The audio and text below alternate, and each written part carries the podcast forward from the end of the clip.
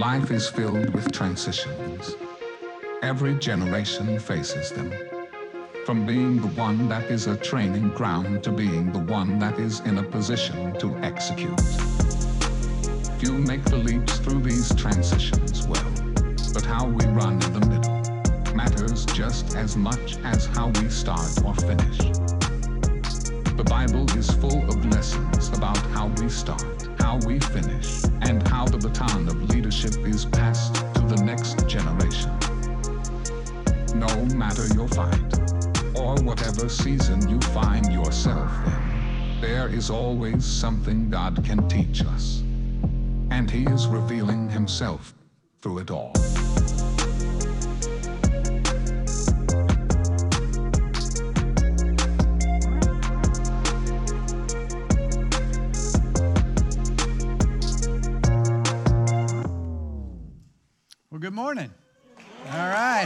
25th anniversary. I want to welcome uh, those who are also joining us at our Pendleton campus. Can we say hello to them this morning? How you over there in Pendleton?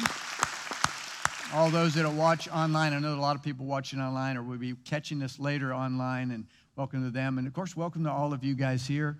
So glad that you're here. We are celebrating a monumental day in the life of our church, our 25th anniversary, which is a big milestone, and I am so pumped about that.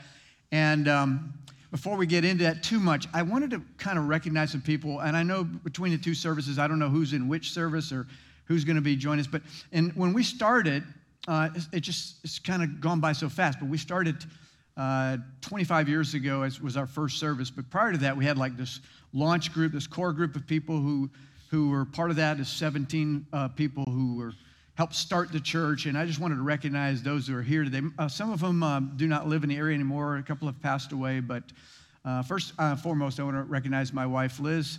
If you would stand up.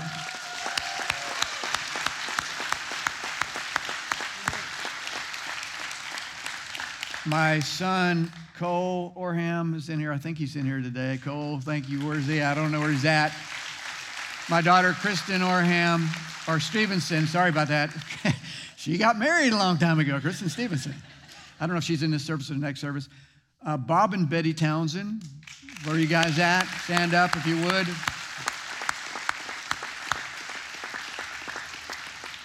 Dave and Tammy Gansel, are you guys in this service? There they are over there. And I don't know if, if David or Tyler are here, their sons. Are they here? Yeah, all right. I can't hardly see with the lights, but I'm not sure if Tony Revis is here. He was going to, he lives in a different part of the state, but anyway, Tony Revis, and I don't know if uh, others here. But, anyways, I want to recognize also a core group. Thank you all. Thank you guys so much because of your belief and your perseverance and your generosity and your faith in God uh, and uh, taking a risk many years ago. And, and I can't thank you enough from the bottom of my heart. Thank you, all of you. And then I want to also thank all of our amazing staff, both present and past, who are with us today. Uh, they are incredible. I want to thank our trustees. I want to thank all of our great volunteers. And I want to thank everybody that's been a part of Foothills over the last 25 years, enjoying the journey at some point. I love all of you from the depths of my heart, and thank you so much for being here. So give everybody a hand right now, all right?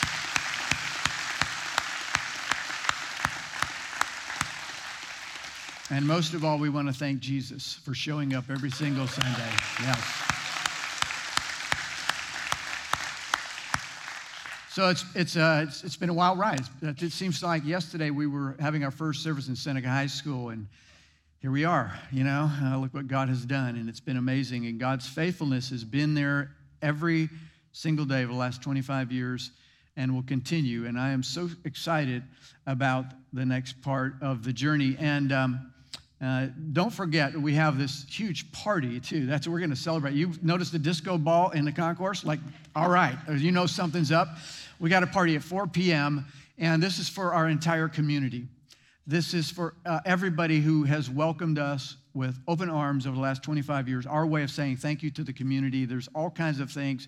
You see, it's like a carnival rides. There's going to be food trucks, and there's going to be live music lawnmower races. So soup up your lawnmower, show back up, cornhole tournament, and there's going to be fireworks.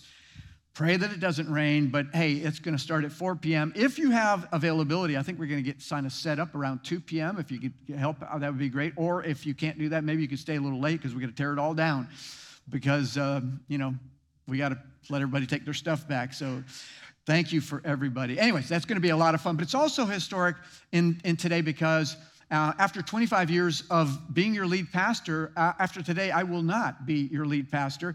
Pastor Kevin Robinson will be your new lead pastor, and I'm excited about that. We're going to do something special at the end. We're in a series called Pass the Baton for obvious reasons, right? Uh, and we're looking at stories in the Bible where there is a, a transition of leadership from one person to another. And today we're going to look at probably one of the most famous leadership transitions, and that was between Moses and Joshua. And we're going to look at Joshua chapter 1, verses 1 through 9. And I want to give you some context before we start. Uh, in this story, what's gone up to this point is the nation of Israel, from the very beginning, God had made a promise to the, um, all of the, you know, the uh, forefathers of Moses and Joshua, who we're going to be talking about. But he talked to them, and God told them that they would one day enter the promised land, the land of Canaan. He described it as a land flowing with milk and honey. It was just a great land that God would provide for them. Um, and of course, the nation of Israel, which were God's people, have, had been through a lot, but eventually they ended up in, in slavery as slaves to the Egyptians for 400 years.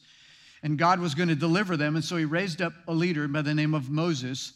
And he said, Moses, I want you to lead my people out of their bondage and into the promised land. And so Moses gathered the people, and God performed miracles, parting the Red Sea, and off they went. And they eventually got to the banks of the Jordan River. And the other side of the Jordan River was the promised land. And before they went in, Moses said, Hey, um, we're going we're gonna send in some spies to check out the land and bring a report back. And so he sent 12 uh, spies, one from each of the 12 tribes of Israel, went into the promised land, and then they were there for a little bit, and they came back and they gave the reports. All 12 agreed that it was great land, and it was certainly a very prosperous land, a land flowing with milk and honey. But 10 of them said, But even though that may be the case, let's play it safe. Let's stay over here on this side of the Jordan River. We're not going to be able to attain that land because we went over there. There are some giants over there. Their military is, is greater than ours. Their cities are fortified, and it would be extremely dangerous to put ourselves at risk. Let's stay over here. But two of the spies, Caleb and Joshua, one of the guys we're going to be talking about today, Joshua, they came back and said, Hey, let's go take the land. God has promised it for us but the majority sided with the 10 spies who said, let's not do it. And God was angry, and God said, okay, if that's the way it's going to be, then everybody over 20 years old that registered for that census is not going into the promised land because of your unbelief. The entire generation is going to die off in the wilderness, and you'll never set foot in it. And so that's what happens for the next 40 years. They wander around in the wilderness till all of them die off. And eventually, now they end up back again where they started from at the, at the, at the bank of the Jordan River. The promised land is on the other side. Now that entire generation is gone, they've died in the wilderness. The only two older people, the, re- the people who are younger are all, of course, now 40 years older, but the only two surviving is Joshua and Caleb. Moses is still alive at this point, but he's going, not going to make it into the promised land for some disobedience on his part. And so God takes Moses up to the mountain, and God says, Moses, I want you to look over there. There's the promised land. I wanted you to see it, but you're never going to step foot in it. You know why. You know, you, you, you, you're not going to get there. And Moses dies, God buries him, and then Joshua is going to become the leader. And Moses had been training Joshua over the last 40 years. It was quite a long mentorship. But now God is going to give Joshua a charge or a challenge as they're entering into the promised land so that they can be successful when they get over there. And that's found in Joshua chapter 1, verses 1 through 9. And I want to read that. And it says this After the death of Moses, the Lord's servant, the Lord spoke to Joshua, son of Nun, Moses' assistant. He said, Moses, my servant, is dead. Therefore, the time has come for you to lead the people these people, the Israelites, across the Jordan River into the land I'm giving them. I promise you what I promised Moses. Wherever you set foot, you'll be on land I have given you, from the Negev wilderness in the south to the Lebanon mountains in the north, and the Euphrates River in the east to the Mediterranean Sea in the west, including all the land of the Hittites. No one will be able to stand against you as long as you live. For I will be with you as I was with Moses. I will not fail you or abandon you. Be strong and courageous, for you are the one who will lead these people to possess all the land I swore to their ancestors I would give them. Be strong and very courageous. Be careful to obey all the instructions Moses gave you. Do not deviate from these, turning either to the right or to the left. Then you'll be successful in everything you do. Study this book of instruction continually. Uh, meditate on it day and night so you'll be sure to obey everything written in it. Only then will you prosper and succeed in all you do. This is my command be strong and courageous. Do not be afraid or discouraged, for the Lord your God is with you wherever you go. Now, this scripture and this message um, is going to be applicable to everybody in the room. At some point in their life, you're going to transition to some sort of leadership position that you don't have now, maybe be a parent or work or in a relationship or somewhere. And so I'm hoping that we all will get something out of it, but, but also because of this occasion, I want to specifically speak to Pastor Kevin. And also, of course, Katie as well as his, as his wife and support system. Because I believe that the charge that Moses gave to Joshua is, is the charge, or that God gave to Joshua is the same charge that I would give you, Kevin, as you get ready to take this new reign of leadership as the baton is passed today. And so I, wanna, I, I, I pulled three things out of this, and we're going to move very quickly today because we've got some things we want to do, some special things here at the end. So I'm going to move very quickly. But Kevin, the first charge I want to give you is to remind you that God will be with you. God will be with you. Now, all of these three things I'm going to share with you and everybody, we all know. This is just a more of a reminder as you get ready to take the baton that God will be with you. Joshua 1 5 says, No one will be able to stand against you as long as you live, for I will be with you as I was with Moses. I will not fail you or abandon you. You know, Jesus told us basically the same thing. Jesus said, I will never leave you nor forsake you. And that is a great comfort for all of us, right? That, to know that it, no matter what's going on, no matter how good the days are or bad the days are, that, that He will be with us, that we will never leave us. And Kevin, that's going to be true for you. Over the last 25 years, I have seen this play out over and over again this reminder that God is with us. 25 years uh, seems like a long time. It goes by fast. And I'll tell you, um, it's been a great 25 years. It's been an amazing 25 years. I could not have written a script better than God wrote the script for my life.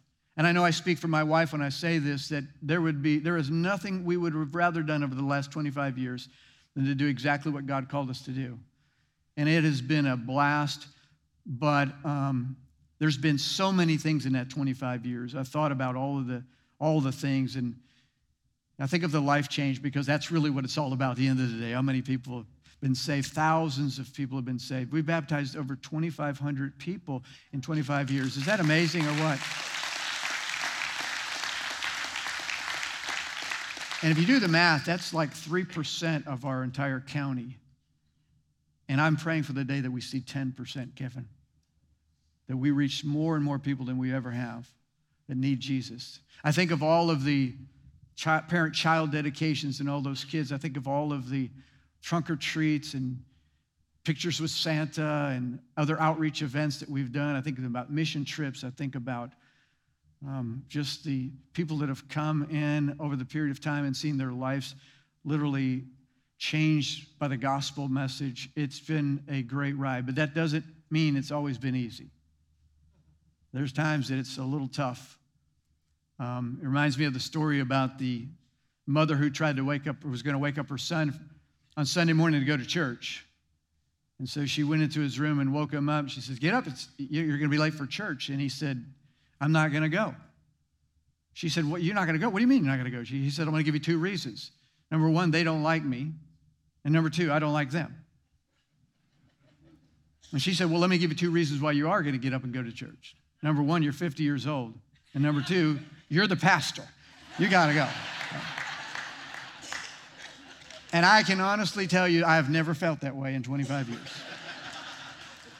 There's not, there's not been, I've never felt that way.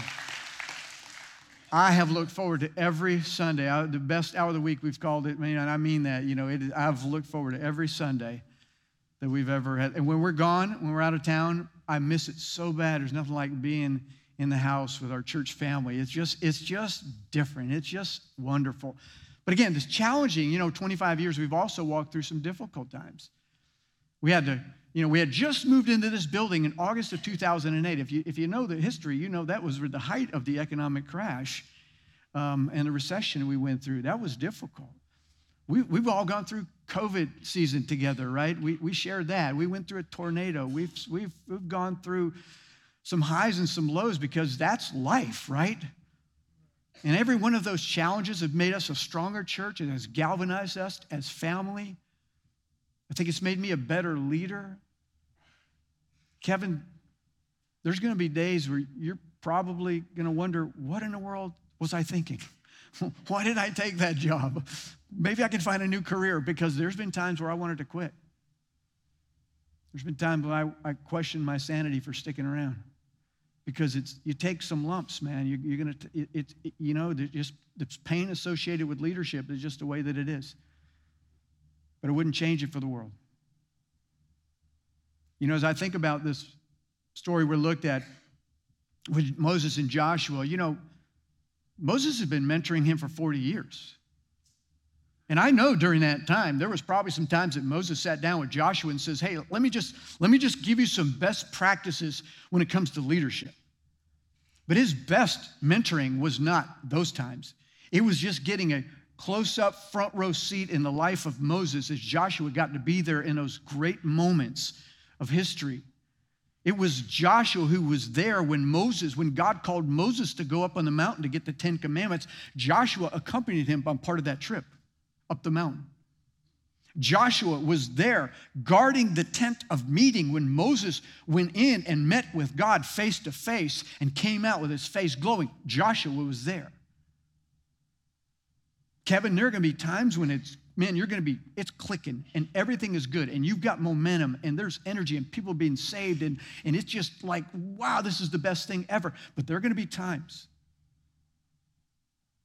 where it's struggle, man. You just feel like you've got no momentum. Like, what's going on here? God will be with you. Second part of the charge I want to give you is to be strong and courageous. Be strong and courageous. Joshua is about to enter the promised land. I mean, this has been promised to the forefathers forever. And he's the one that's privileged that's going to take them into the promised land. And I want to remind you that jo- this is Joshua.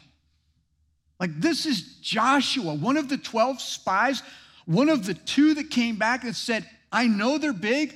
I know the cities are fortified.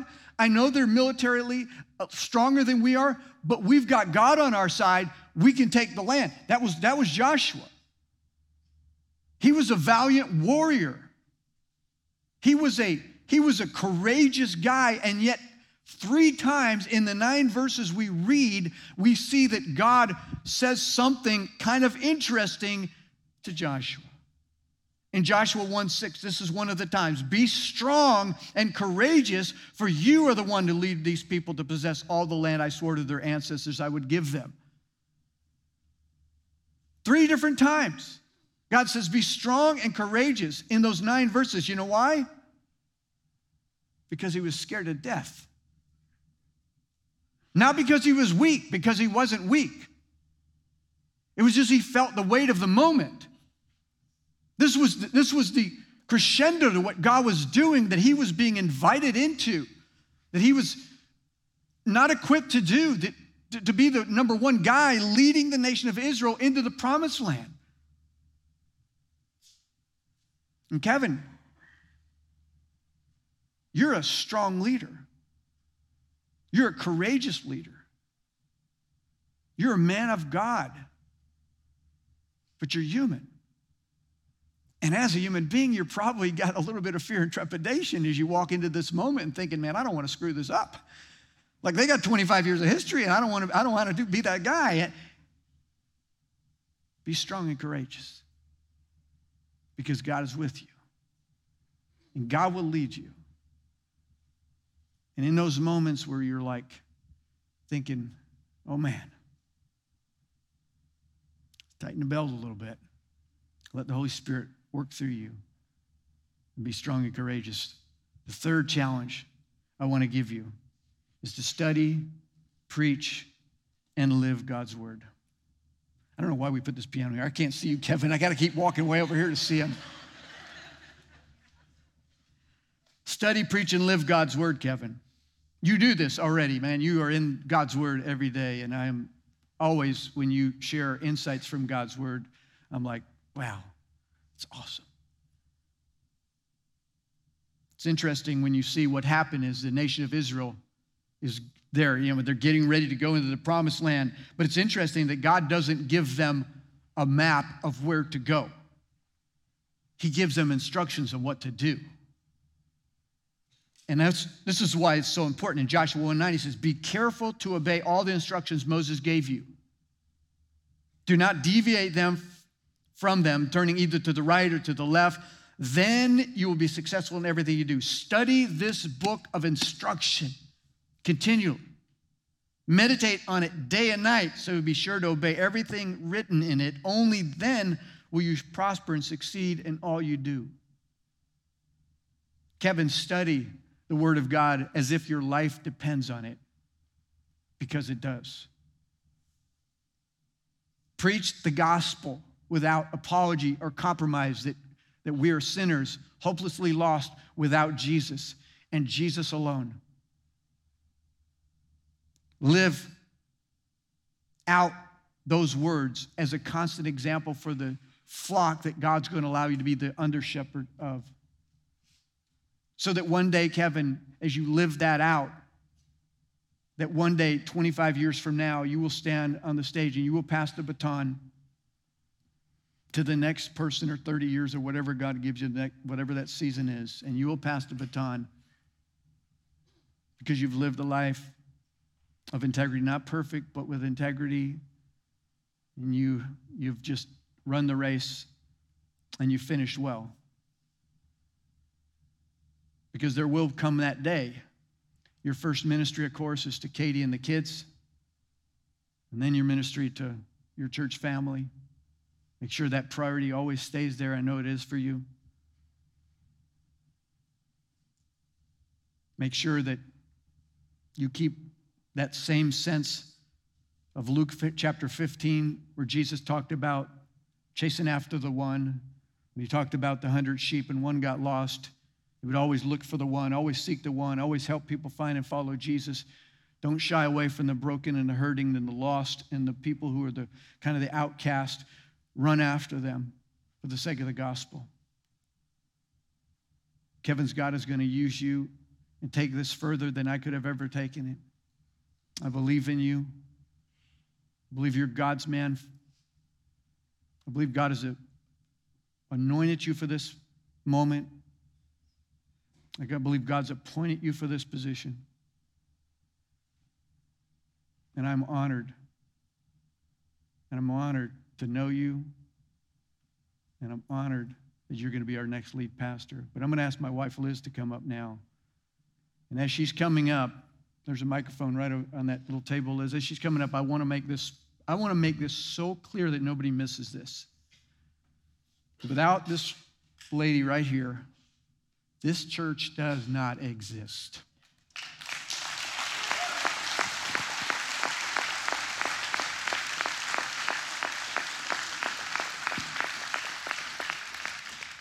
Liz, I know you probably want to say some things. She has invested in your kids so well. Yeah, yeah. And she has.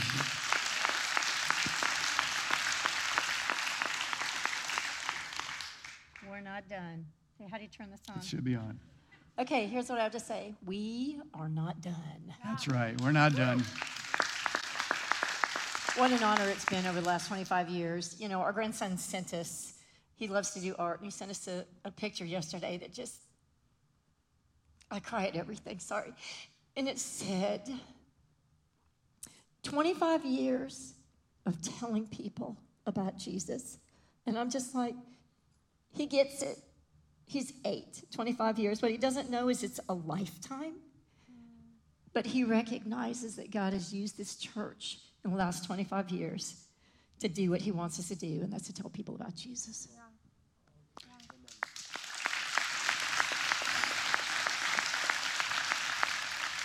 Now, Liz and I are going to are going to kind of meet Kevin. I want Kevin and Kate. We're going to meet them down here, and. Um,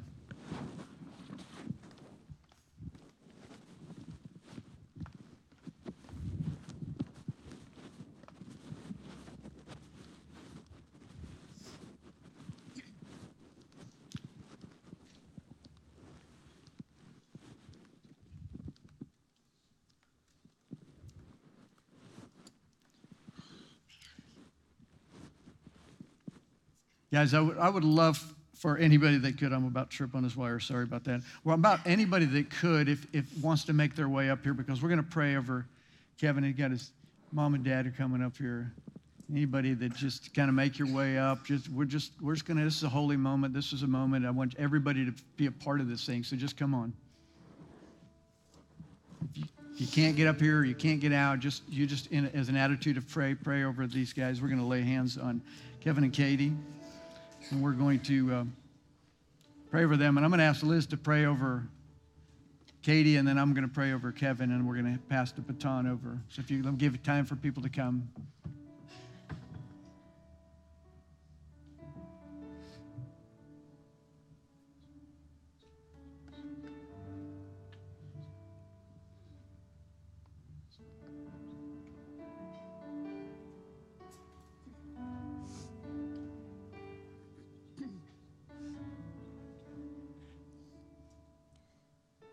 We come to you right now in this very holy moment. And I lift up Katie Robinson to you. This woman loves you, Jesus. It exudes from everything that she does. I pray that her love for you would continue to grow each and every moment of each and every day. And then when people are around her, that contagious love that she carries would just spill over out on them. And they couldn't help but say, I want to know your Jesus. That's right. That's right. Father, would you bless her, God?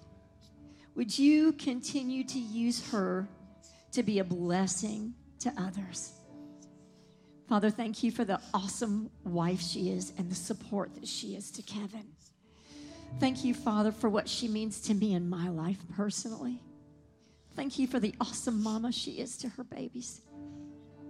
God bless her. In your name I pray. Lord God, I want to pray over Kevin now. But I want to say thank you, God, for allowing me over the last 25 years to be in this position. There's not a pastor in the world that wouldn't have changed places if he could with me to serve alongside of such a great church. What a privilege it is. And God, I know that Kevin feels that way now as he gets ready to get the baton of leadership. But God, there is so much ahead, so many good days, so many people's lives are going to be changed and impacted because of the ministry that you're giving him. And I pray, God, that you take it further than it's ever been. Lord, that you would help Kevin in those moments when he feels alone, those moments when he feels discouraged, those moments when he feels like quitting. I pray, God, that you would meet him there, that you would remind him of the call in his life. And God, that you would just fill him with your Holy Spirit, give him wisdom beyond his years. Lord, help him to be discerning in his leadership, help him to remain humble. God, open up doors of opportunity. Help him find favor in this community. Give him large vision, God, of taking this ministry even further. God, anoint him overflowing with the Holy Spirit because he can't do this on his own strength. God, what a blessing it is that you brought this man into our life. Thank you for Kevin and Katie, the girls.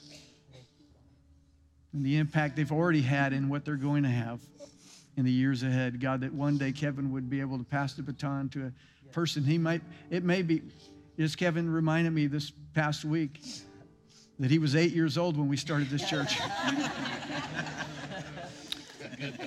it made me feel old, but it also reminded me the Lord one day, Kevin, may be passing the baton of someone over in our Planet Kids right now.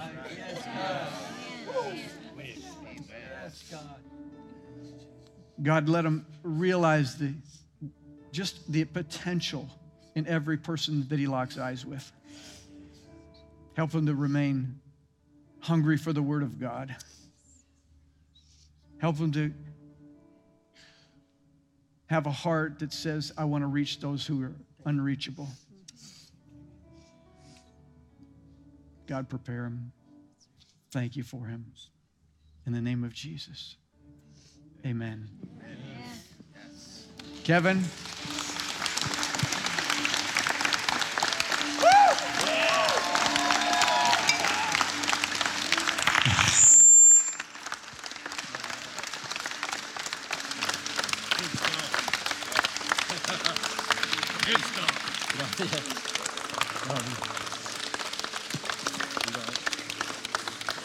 Now, Kevin, Kevin has some words for us, so we make our way back, Kevin's going to kind of share for the first time as our new lead pastor, Kevin Robinson.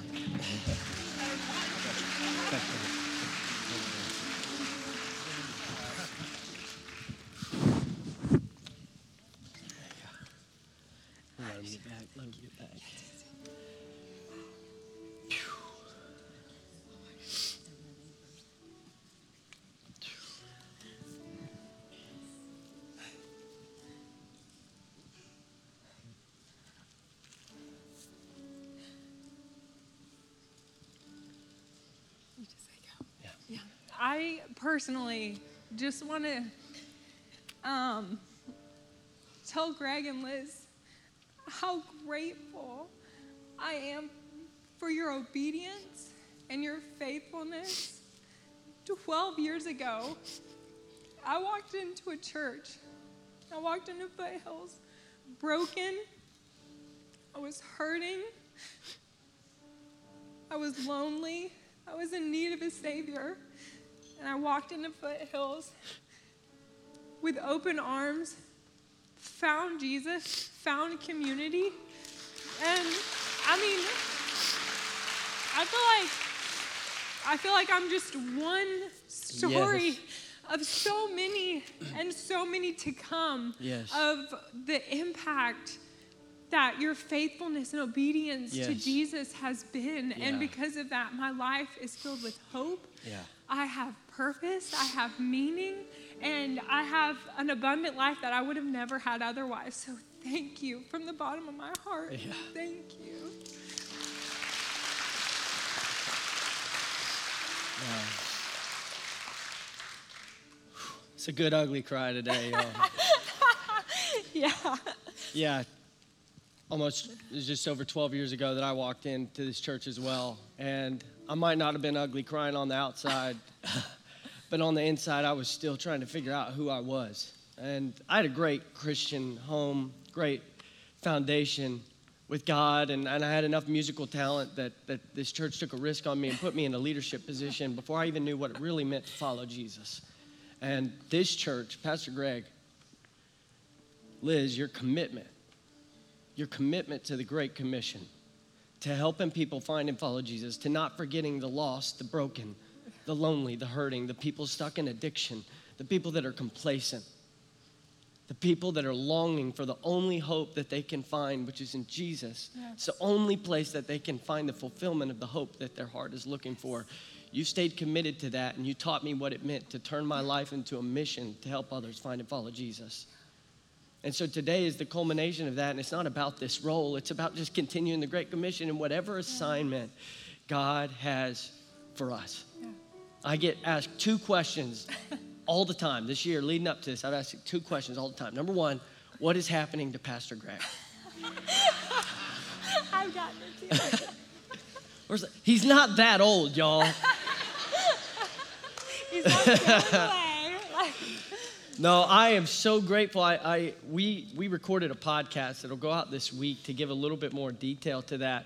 But I, I, I said one of the things I said in that was if God had ever called Katie and I to plant a church, the first person I would want on speed dial is Pastor Greg Orham. And not only do I have that, but I get to continue working with him, and he gets to continue to use his expertise in a new assignment. He's going to continue preaching as a part of our teaching team. And so I'm so blessed that we get to continue running this race together into this next season. And yeah, yeah.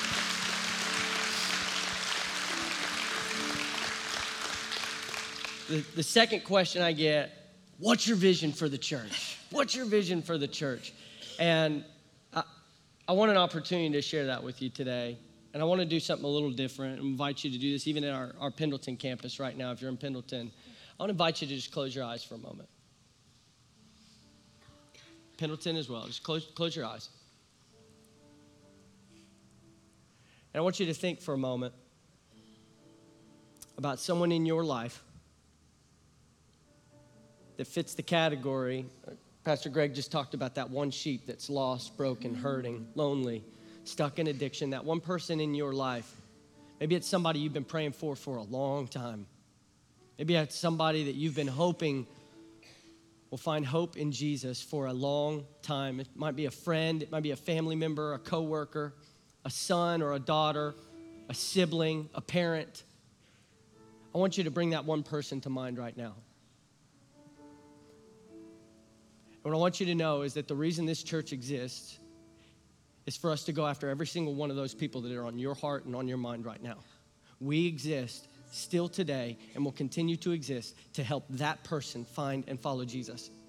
And we'll do it for as many people as God trusts to bring into these doors. And we'll do it for as many years as God gives us breath in our lungs to go out and tell them the best news there is that there's a Savior who loves them, that died for them. And so, what I want to do today is I just want to pray for that person that's on your heart and mind. I want to invite you to pray with me for that person that is on your heart and mind. God, we love you and we are so grateful for Foothills Church.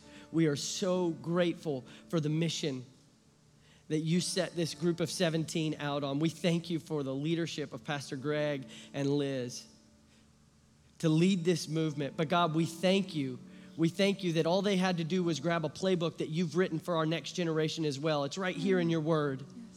The mission is just our great commission, Lord, to go out into the world and make disciples of all nations. And that's what we're going to do. We're going to continue to help people find and follow Jesus. But right now, what I pray for, I pray for the names that are on every single person's mind right now and on every single person's heart. Lord, these are names that are on your heart. And Jesus, we, we find in your scriptures that you are interceding on our behalf right now. So you are praying for these names as well. So we're just coming in agreement with you right now to pray. Jesus, would you use us to be a light that shows your love for that individual? So that that son or daughter, that friend of ours, Lord, that coworker, that they would just ask questions and we could point them to your truth. Lord, I pray if they're in this community that you would draw them to foothills. I pray if they're in another community that you would draw them to a church who's going to preach Jesus. And we pray for salvation. We pray for revival in their hearts if they once knew you and have run away. We pray that you would draw them to your hope and your love. And God, use us to play a part in that. Thank you for using us to play a part in that. And the second thing I want to do, if you're here in the room and you've not given your life to Jesus, today is not about Pastor Greg and Liz, it's not about me or Katie. This all exists because Jesus is crazy about you. He loved you enough to come here to earth to live the life you couldn't live and then take the punishment that you deserved. He died on the cross for you, and God raised him from the dead, and He offers you the free gift of salvation today. All of this is here today because Jesus is pursuing your heart. And he's just waiting for you to surrender and say, I receive you, Jesus. And so, if you want to make Jesus your Lord today, you can pray a prayer simply with me right now, just like this Jesus, I'm done being in control of my life. I'm done trying to save myself. I recognize that I'm a sinner in need of a Savior, and I believe that you are the Savior. Today, I ask you to save me from my sins, and I commit to follow you to the best of my ability from this day forward. In Jesus' name, amen.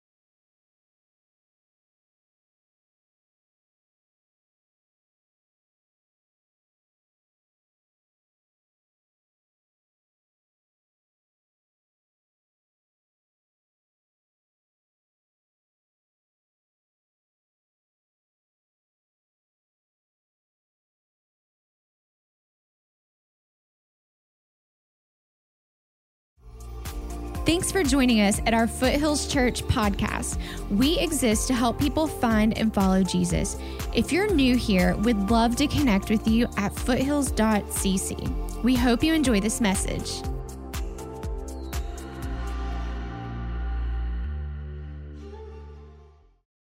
So glad that you're here. We are celebrating a monumental day in the life of our church, our 25th anniversary, which is a big milestone, and I am so pumped about that.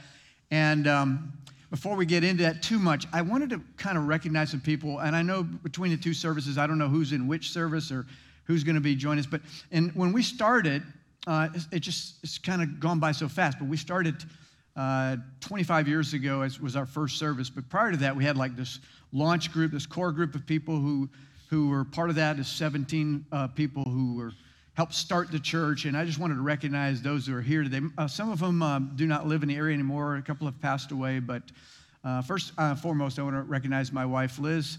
If you would stand up.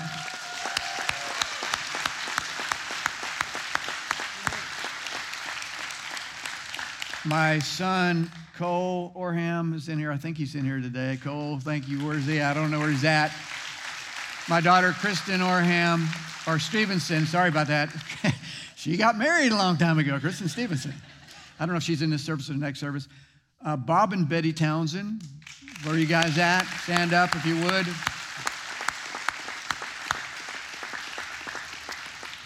Dave and Tammy Gansel, are you guys in this service? There they are over there. And I don't know if, if David or Tyler are here, their sons. Are they here? Yeah, all right. I can't hardly see with the lights, but I'm not sure if Tony Revis is here. He was going to, he lives in a different part of the state, but anyway, Tony Revis, and I don't know if uh, others here. But, anyways, I want to recognize also a core group. Thank you all. Thank you guys so much because of your belief and your perseverance and your generosity and your faith in God uh, and uh, taking a risk many years ago. And, and I can't thank you enough from the bottom of my heart. Thank you, all of you. And then I want to also thank all of our amazing staff, both present and past, who are with us today. Uh, they are incredible. I want to thank our trustees. I want to thank all of our great volunteers. And I want to thank everybody that's been a part of Foothills over the last 25 years, enjoying the journey at some point. I love all of you from the depths of my heart, and thank you so much for being here. So give everybody a hand right now, all right?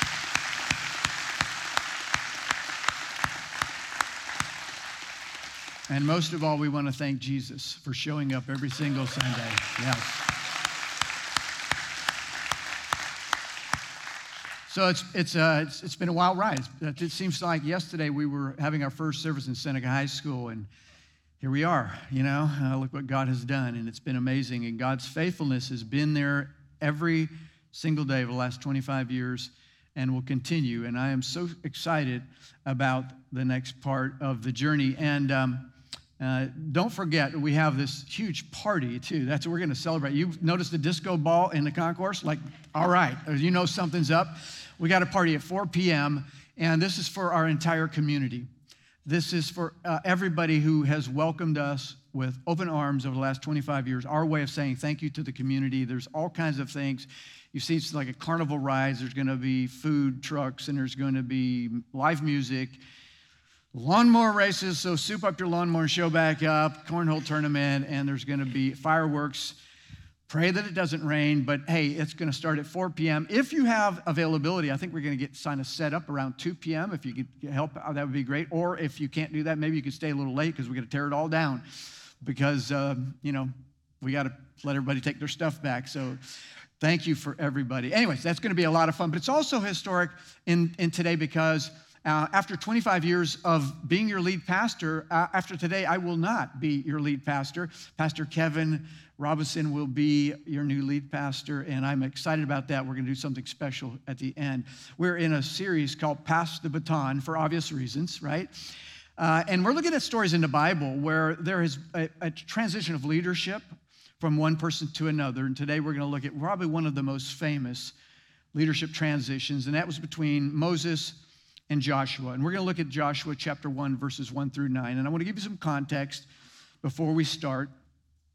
Uh, in this story, what's gone up to this point is the nation of Israel, from the very beginning, God had made a promise to the um, all of the, you know, the uh, forefathers of Moses and Joshua who we're going to be talking about. But he talked to them, and God told them that they would one day enter the promised land, the land of Canaan. He described it as a land flowing with milk and honey. It was just a great land that God would provide for them. Um, and of course, the nation of Israel, which were God's people, have, had been through a lot, but eventually they ended up in, in slavery as slaves to the Egyptians for 400 years. And God was going to deliver them, and so he raised up a leader by the name of Moses. And he said, Moses, I want you to lead my people out of their bondage and into the promised land. And so Moses gathered the people, and God performed miracles, parting the Red Sea, and off they went. And they eventually got to the banks of the Jordan River. And the other side of the Jordan River was the promised land. And before they went in, Moses said, Hey, um, we're going we're gonna send in some spies to check out the land and bring a report back. And so he sent 12 uh, spies, one from each of the 12 tribes of Israel, went into the promised land, and then they were there for a little bit, and they came back and they gave the report. All 12 agreed that it was great land, and it was certainly a very prosperous land, a land flowing with milk and honey. But 10 of them said, But even though that may be the case, let's play it safe. Let's stay over here on this side of the Jordan River. We're not going to be able to attain that land because we went over there. There are some giants over there. Their military is, is greater than ours. Their cities are fortified, and it would be extremely dangerous to put ourselves at risk. Let's stay over here. But two of the spies, Caleb and Joshua, one of the guys we're going to be talking about today, Joshua, they came back and said, Hey, let's go take the land. God has promised it for us. But the majority sided with the 10 spies who said, let's not do it. And God was angry, and God said, okay, if that's the way it's going to be, then everybody over 20 years old that registered for that census is not going into the promised land because of your unbelief. The entire generation is going to die off in the wilderness, and you'll never set foot in it. And so that's what happens for the next 40 years. They wander around in the wilderness till all of them die off. And eventually, now they end up back again where they started from at the, at the, at the bank of the Jordan River. The promised land is on the other side. Now that entire generation is gone, they've died in the wilderness.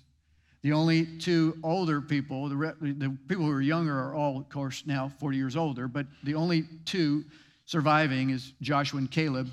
Moses is still alive at this point, but he's going, not going to make it into the promised land for some disobedience on his part. And so God takes Moses up to the mountain, and God says, Moses, I want you to look over there. There's the promised land. I wanted you to see it, but you're never going to step foot in it. You know why. You know, you, you, you, you're not going to get there. And Moses dies, God buries him, and then Joshua is going to become the leader. And Moses had been training Joshua over the last 40 years. It was quite a long mentorship. But now God is going to give Joshua a charge or a challenge as they're entering into the promised land so that they can be successful when they get over there.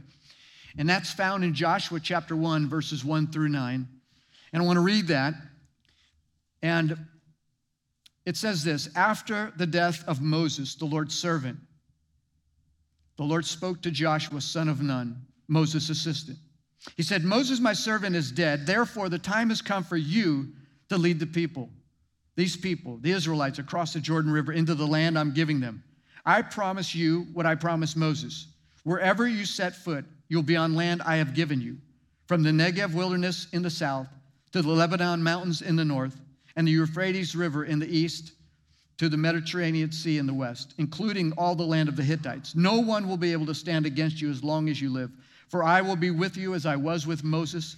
I will not fail you or abandon you.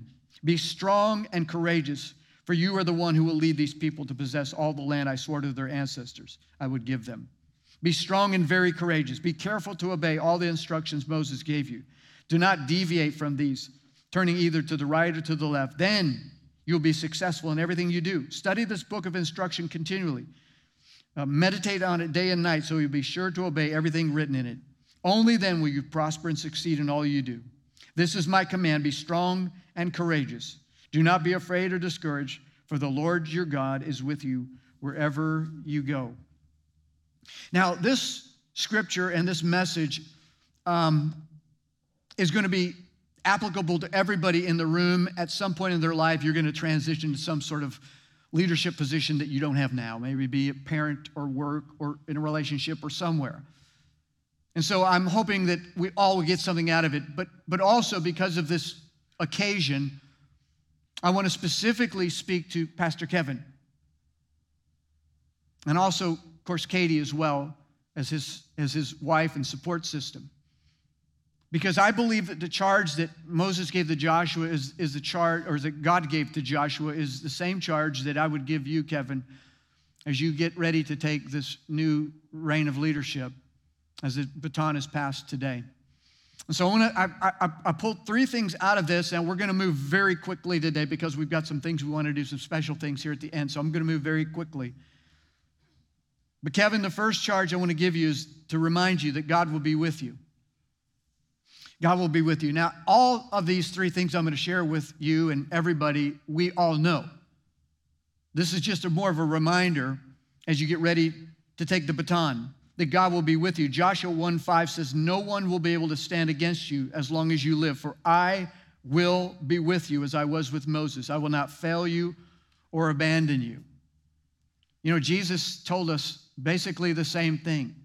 Jesus said, I will never leave you nor forsake you. And that is a great comfort for all of us, right? That, to, to know that it, no matter what's going on, no matter how good the days are or bad the days are, that, that He will be with us, that we will never leave us. And Kevin, that's going to be true for you. Over the last 25 years, I have seen this play out over and over again, this reminder that God is with us. 25 years uh, seems like a long time. It goes by fast. And I'll tell you, um, it's been a great 25 years. It's been an amazing 25 years. I could not have written a script better than God wrote the script for my life. And I know I speak for my wife when I say this that there would be there is nothing we would have rather done over the last 25 years than to do exactly what God called us to do. And it has been a blast, but um, there's been so many things in that 25 years. I've thought about all of the all the things and I think of the life change because that's really what it's all about at the end of the day. How many people have been saved? Thousands of people have been saved. We've baptized over 2,500 people in 25 years. Is that amazing or what?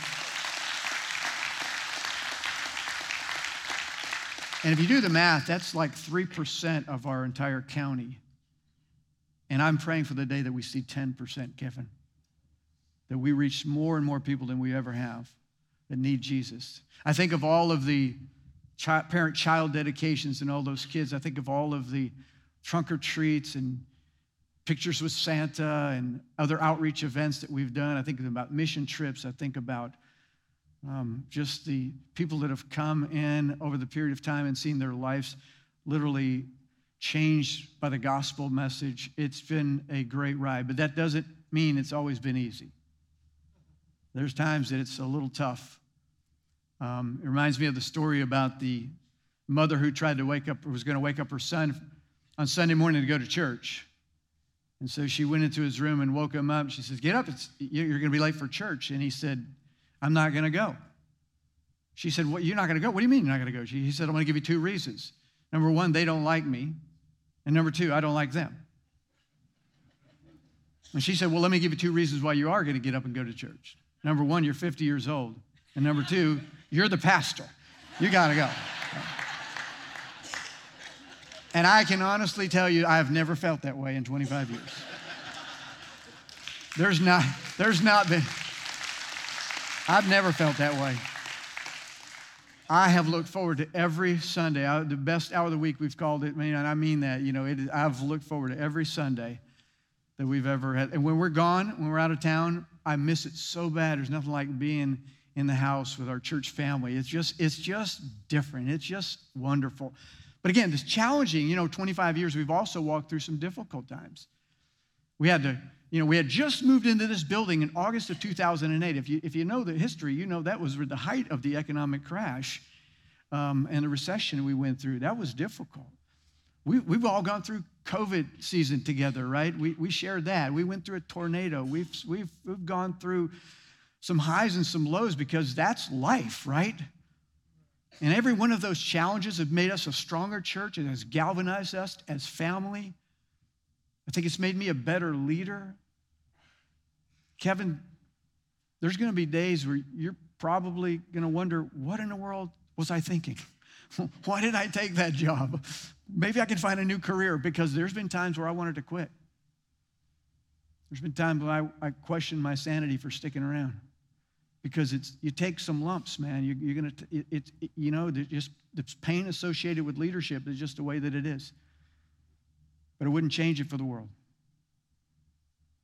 You know, as I think about this story we looked at with Moses and Joshua, you know, Moses had been mentoring him for 40 years.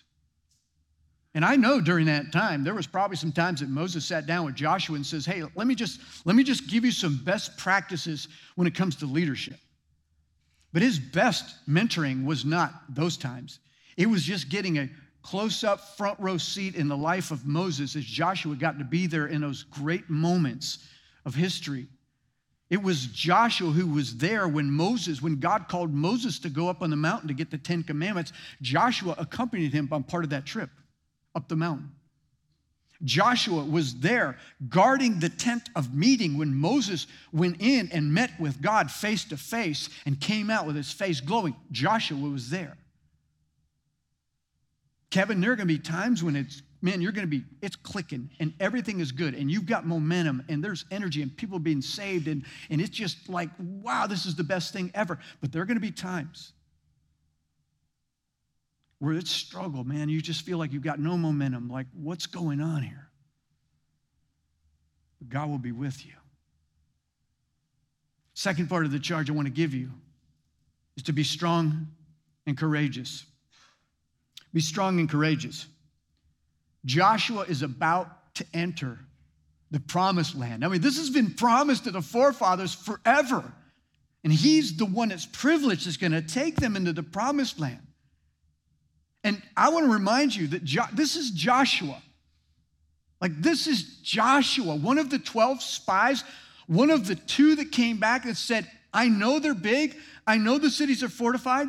I know they're militarily uh, stronger than we are, but we've got God on our side. We can take the land. That was, that was Joshua.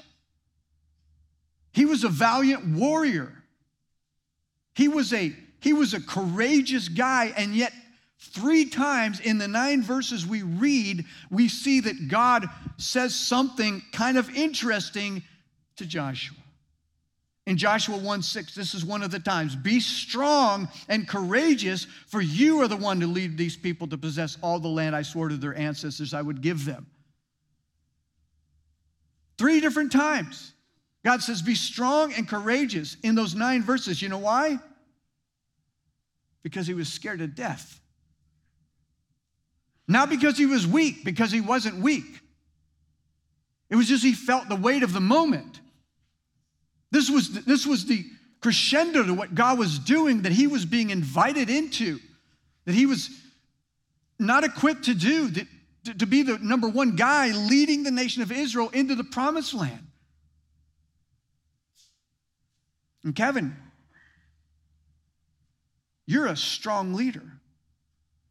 You're a courageous leader. You're a man of God, but you're human. And as a human being, you're probably got a little bit of fear and trepidation as you walk into this moment and thinking, man, I don't want to screw this up. Like they got 25 years of history and I don't want to, I don't want to do, be that guy. Be strong and courageous because God is with you. And God will lead you.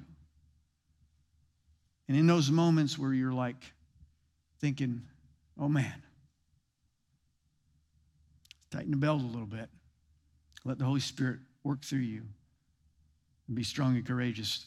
The third challenge I want to give you is to study, preach, and live God's word. I don't know why we put this piano here. I can't see you, Kevin. I got to keep walking way over here to see him. Study, preach, and live God's word, Kevin. You do this already, man. You are in God's word every day. And I am always, when you share insights from God's word, I'm like, wow, it's awesome. It's interesting when you see what happened is the nation of Israel is there, you know, they're getting ready to go into the promised land. But it's interesting that God doesn't give them a map of where to go. He gives them instructions on what to do. And that's, this is why it's so important. In Joshua 1 9, he says, Be careful to obey all the instructions Moses gave you.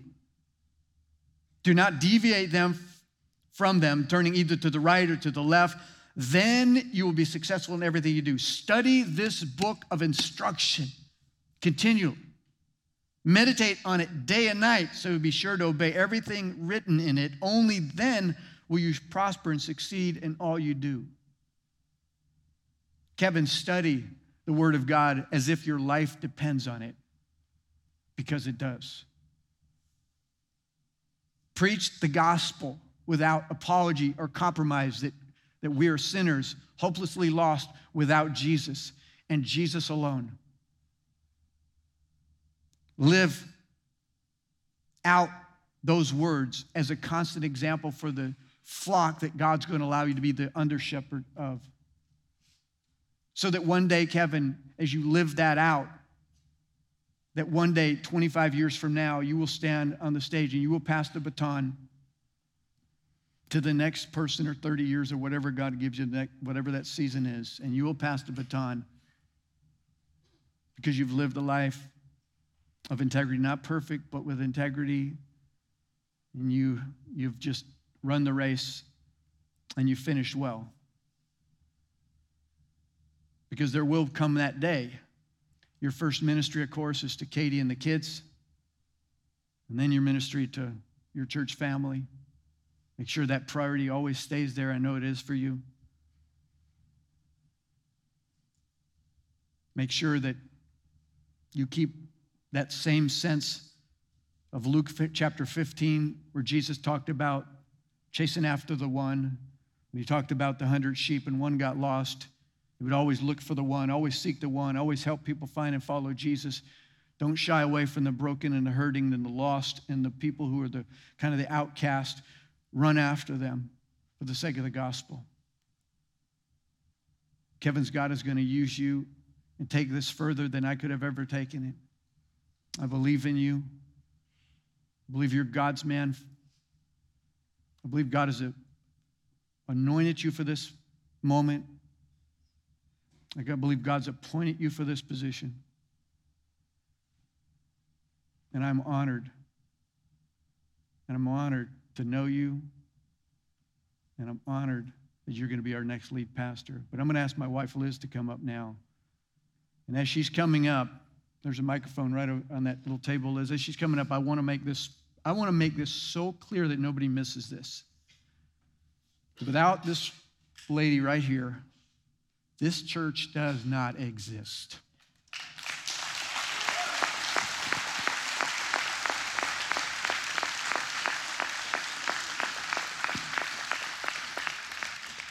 Liz, I know you probably want to say some things. She has invested in your kids so well. Yeah, yeah. And she has.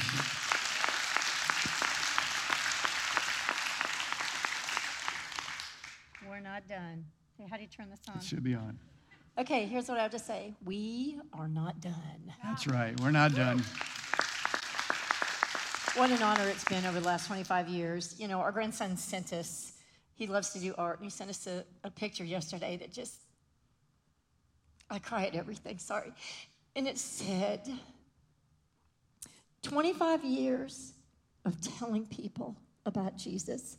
And I'm just like, he gets it. He's eight, 25 years. What he doesn't know is it's a lifetime.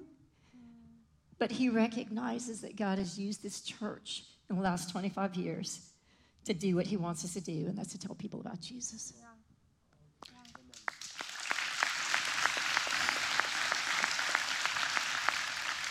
Now, Liz and I are going to are going to kind of meet Kevin. I want Kevin and Katie. We're going to meet them down here, and. Um,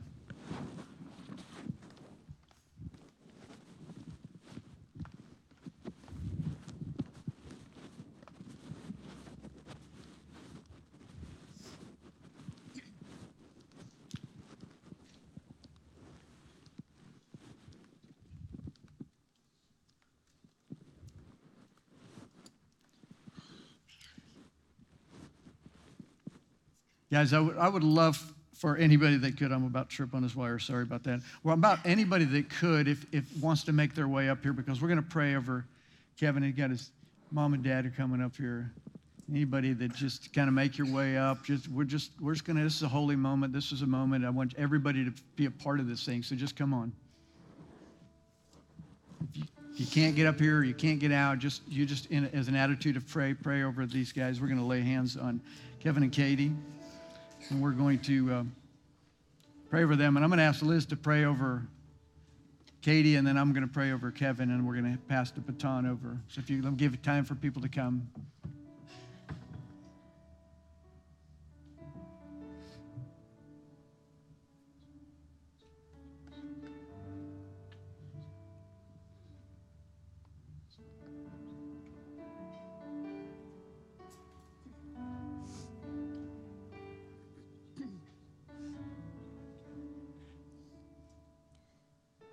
We come to you right now in this very holy moment. And I lift up Katie Robinson to you. This woman loves you, Jesus. It exudes from everything that she does. I pray that her love for you would continue to grow each and every moment of each and every day. And then when people are around her, that contagious love that she carries would just spill over out on them. And they couldn't help but say, I want to know your Jesus. That's right. Father, would you bless her, God?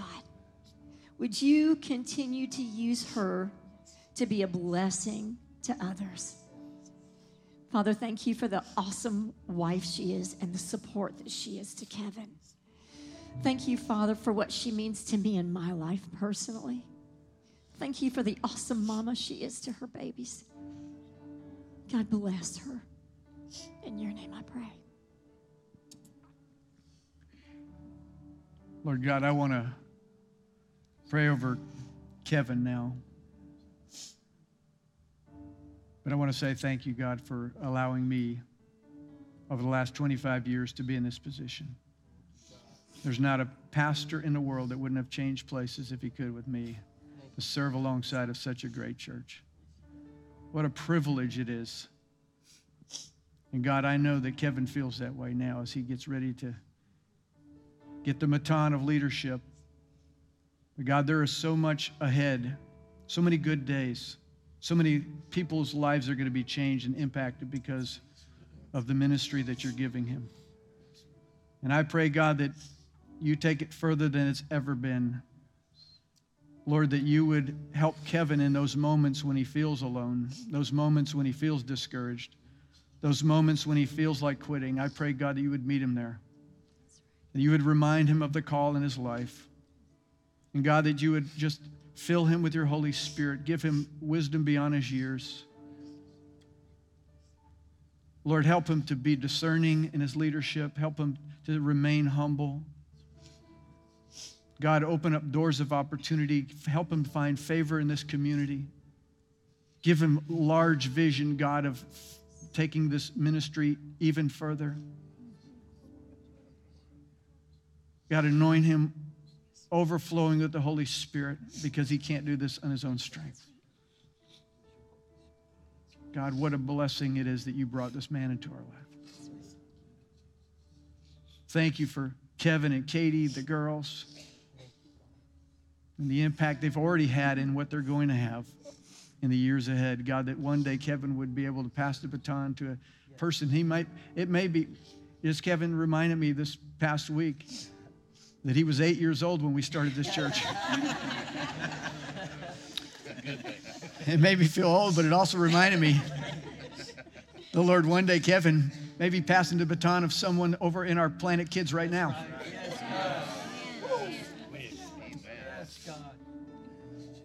God, let them realize the, just the potential in every person that he locks eyes with. Help them to remain hungry for the Word of God. Help them to have a heart that says, I want to reach those who are unreachable. God, prepare him. Thank you for him. In the name of Jesus. Amen. Yes. Kevin.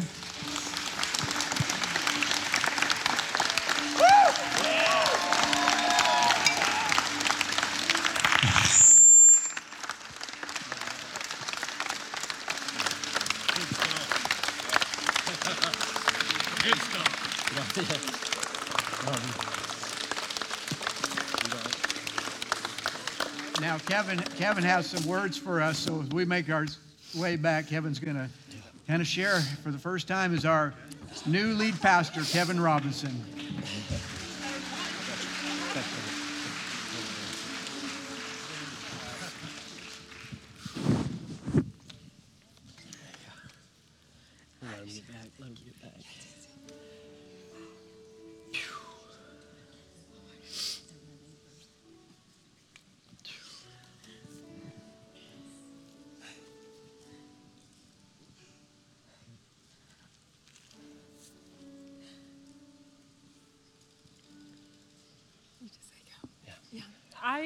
Personally just want to um, tell Greg and Liz how grateful I am for your obedience and your faithfulness.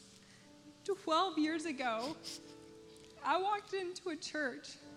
I walked into Foothills broken. I was hurting. I was lonely. I was in need of a Savior. And I walked in the Foothills with open arms, found Jesus, found community. And I mean, I feel like I feel like I'm just one story Yes. of so many and so many to come Yes. of the impact that your faithfulness and obedience to Jesus has been. Yeah. And because of that, my life is filled with hope. Yeah. I have purpose, I have meaning, and I have an abundant life that I would have never had otherwise. So thank you from the bottom of my heart. Yeah. Thank you.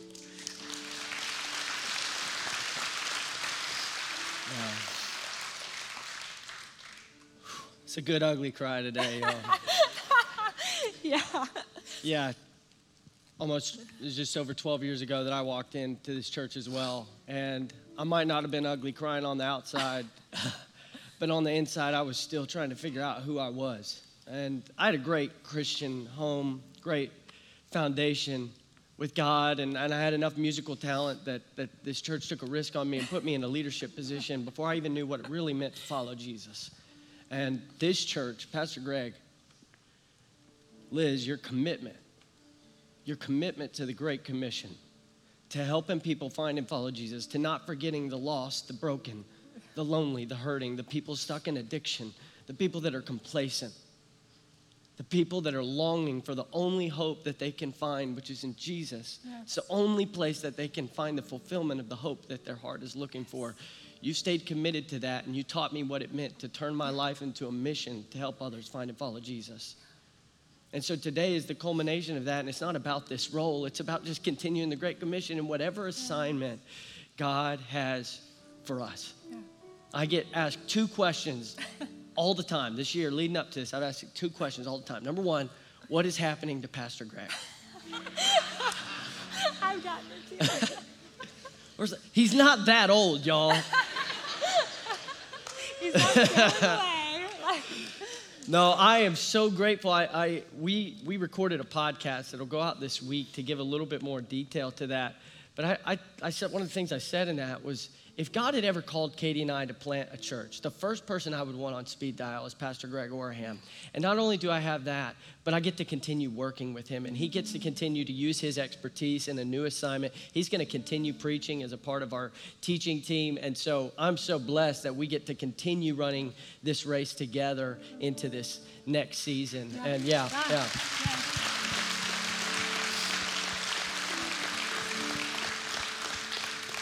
The, the second question I get, what's your vision for the church? What's your vision for the church? And I, I want an opportunity to share that with you today. And I want to do something a little different. I invite you to do this even at our, our Pendleton campus right now, if you're in Pendleton. I want to invite you to just close your eyes for a moment. Pendleton as well. Just close, close your eyes. And I want you to think for a moment about someone in your life that fits the category. Pastor Greg just talked about that one sheep that's lost, broken, hurting, lonely, stuck in addiction. That one person in your life. Maybe it's somebody you've been praying for for a long time. Maybe it's somebody that you've been hoping will find hope in Jesus for a long time. It might be a friend, it might be a family member, a coworker, a son or a daughter, a sibling, a parent. I want you to bring that one person to mind right now. What I want you to know is that the reason this church exists is for us to go after every single one of those people that are on your heart and on your mind right now. We exist still today and will continue to exist to help that person find and follow Jesus. And we'll do it for as many people as God trusts to bring into these doors. And we'll do it for as many years as God gives us breath in our lungs to go out and tell them the best news there is that there's a Savior who loves them, that died for them. And so, what I want to do today is I just want to pray for that person that's on your heart and mind. I want to invite you to pray with me for that person that is on your heart and mind. God, we love you and we are so grateful for Foothills Church. We are so grateful for the mission that you set this group of 17 out on. We thank you for the leadership of Pastor Greg and Liz to lead this movement. But God, we thank you. We thank you that all they had to do was grab a playbook that you've written for our next generation as well. It's right here in your word. The mission is just our great commission, Lord, to go out into the world and make disciples of all nations. And that's what we're going to do. We're going to continue to help people find and follow Jesus. But right now, what I pray for, I pray for the names that are on every single person's mind right now and on every single person's heart. Lord, these are names that are on your heart. And Jesus, we, we find in your scriptures that you are interceding on our behalf right now. So you are praying for these names as well. So we're just coming in agreement with you right now to pray. Jesus, would you use us to be a light that shows your love for that individual? So that that son or daughter, that friend of ours, Lord, that coworker, that they would just ask questions and we could point them to your truth. Lord, I pray if they're in this community that you would draw them to foothills. I pray if they're in another community that you would draw them to a church who's going to preach Jesus. And we pray for salvation. We pray for revival in their hearts if they once knew you and have run away. We pray that you would draw them to your hope and your love. And God, use us to play a part in that. Thank you for using us to play a part in that.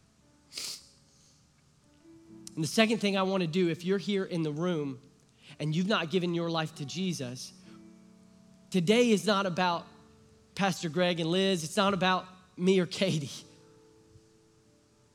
This all exists because Jesus is crazy about you. He loved you enough to come here to earth to live the life you couldn't live and then take the punishment that you deserved. He died on the cross for you, and God raised him from the dead, and He offers you the free gift of salvation today. All of this is here today because Jesus is pursuing your heart. And he's just waiting for you to surrender and say, I receive you, Jesus. And so, if you want to make Jesus your Lord today, you can pray a prayer simply with me right now, just like this Jesus, I'm done being in control of my life. I'm done trying to save myself. I recognize that I'm a sinner in need of a Savior, and I believe that you are the Savior. Today, I ask you to save me from my sins, and I commit to follow you to the best of my ability from this day forward. In Jesus' name. Amen.